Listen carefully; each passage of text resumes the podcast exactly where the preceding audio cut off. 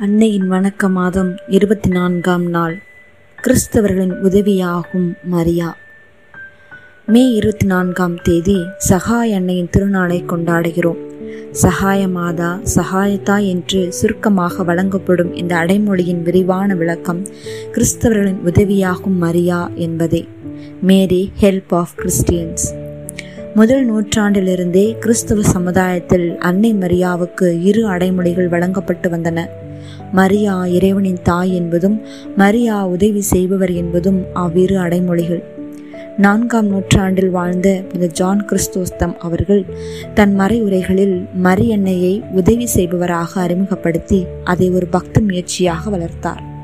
பதினாறாம் நூற்றாண்டில் ஐரோப்பிய கிறிஸ்தவ சமுதாயத்தை இஸ்லாமிய படையெடுப்பிலிருந்து காப்பாற்ற சகாயத்தாயின் உதவி கேட்டு மக்கள் ஜெபிக்க வேண்டுமென கேட்டுக்கொண்டார். திருத்தந்தை ஐந்தாம் பத்திநாதர் அவர்கள். அவ்வேளையில் கிடைத்த வெற்றியும் பாதுகாப்பும் மரியணையின் பரிந்துரையால் கிடைத்தன என்பதை மக்கள் நன்கு உணர்ந்திருந்தனர். பத்தொன்பதாம் நூற்றாண்டில் திருத்தந்தை ஏழாம் பத்திநாதர் அவர்கள் மன்னன் நெப்போலியனால் கைது செய்யப்பட்டு பின்னர் விடுவிக்கப்பட்டார். தன் விடுதலைக்கும் திருஆவியின் பாதுகாப்பிற்கும் உதவி செய்தவர் அன்னை மரியா என்று கூறிய திருத்தந்தை ஏழாம் பத்திநாதர்.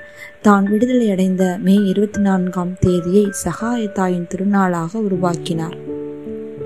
இத்தாலியின் தூரின் நகரில் உள்ள பசிலிக்காவில் கிறிஸ்தவர்களின் உதவியான மரியா மகுடம் சூட்டப்பட்டு பீடமேற்றப்பட்டுள்ளார்.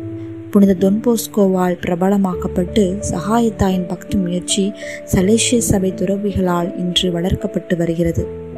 இதே மே மாதம் இருபத்தி நான்காம் தேதி இயேசு சபையினர் வழித்துணையாகும் நமது அன்னை என்று பொருள்படும் மெடோனா டெல்லாஸ்டெரா திருநாளை கொண்டாடுகின்றனர். கிறிஸ்தவ சமுதாயம் அன்னை மரியாவை இறைவனின் தாய் என்றும் உதவி செய்பவர் என்றும் வழித்துணையாகும் நமது அன்னை என்றும் கொண்டாடுவதில் ஆச்சரியம் எதுவும் இல்லையே. நமது வாழ்வில் அன்னை மரியாவின் பங்கு எல்லை கடந்து இருக்கிறது என்பது உண்மை. காரணம் மரியா நமது வாழ்வில் அனைத்து நிலையிலும் பங்கு கொண்டு நம்மை தேற்றுகின்றார். நீ செய்த பாவமெல்லாம் உனக்கு எதிராக வந்து உன்னை நோகச் செய்தாலும் துவண்டு விடாதே. அன்னையை நினைத்துக்கொள். அவர் உனக்கு நீண்ட அமைதியை இயேசுவிடமிருந்து பெற்றுத் தருவார். உன்னுடைய துன்ப வேலைகளிலும் வாழ்க்கையின் உறுதியற்ற தருணங்களிலும் ஆபத்தான நேரங்களிலும் மரியாவை நினைத்துக்கொள். அவரது பெயர் உன் உதட்டை விட்டு நீங்காதிருக்கட்டும்.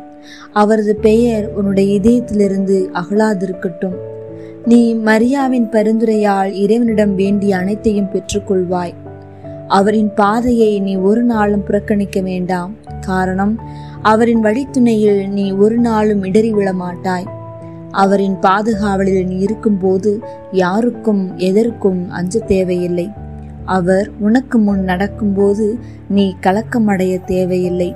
அவர் உனக்கு அருள் புரிவதால் உன்னுடைய இலக்கை நீ எளிதில் அடைவாய் என்று மரியாவின் மகத்துவத்தை எடுத்துரைக்கிறார் புனித பெர்னார்ட் அவர்கள். அருள் நிறைந்த மரியே வாழ்க. ஆண்டவர் உடனே பெண்களுள் ஆசி பெற்றவர் நீரே. உம்முடைய திருவயிற்றின் கனியாகிய இயேசுவும் ஆசி பெற்றவரே. புனித மரியே இறைவனின் தாயே பாவையிலாயிருக்கிற எங்களுக்காக இப்பொழுதும் எங்கள் இறப்பின் வேலையிலும் வேண்டிக் கொள்ளும். ஆமேன்.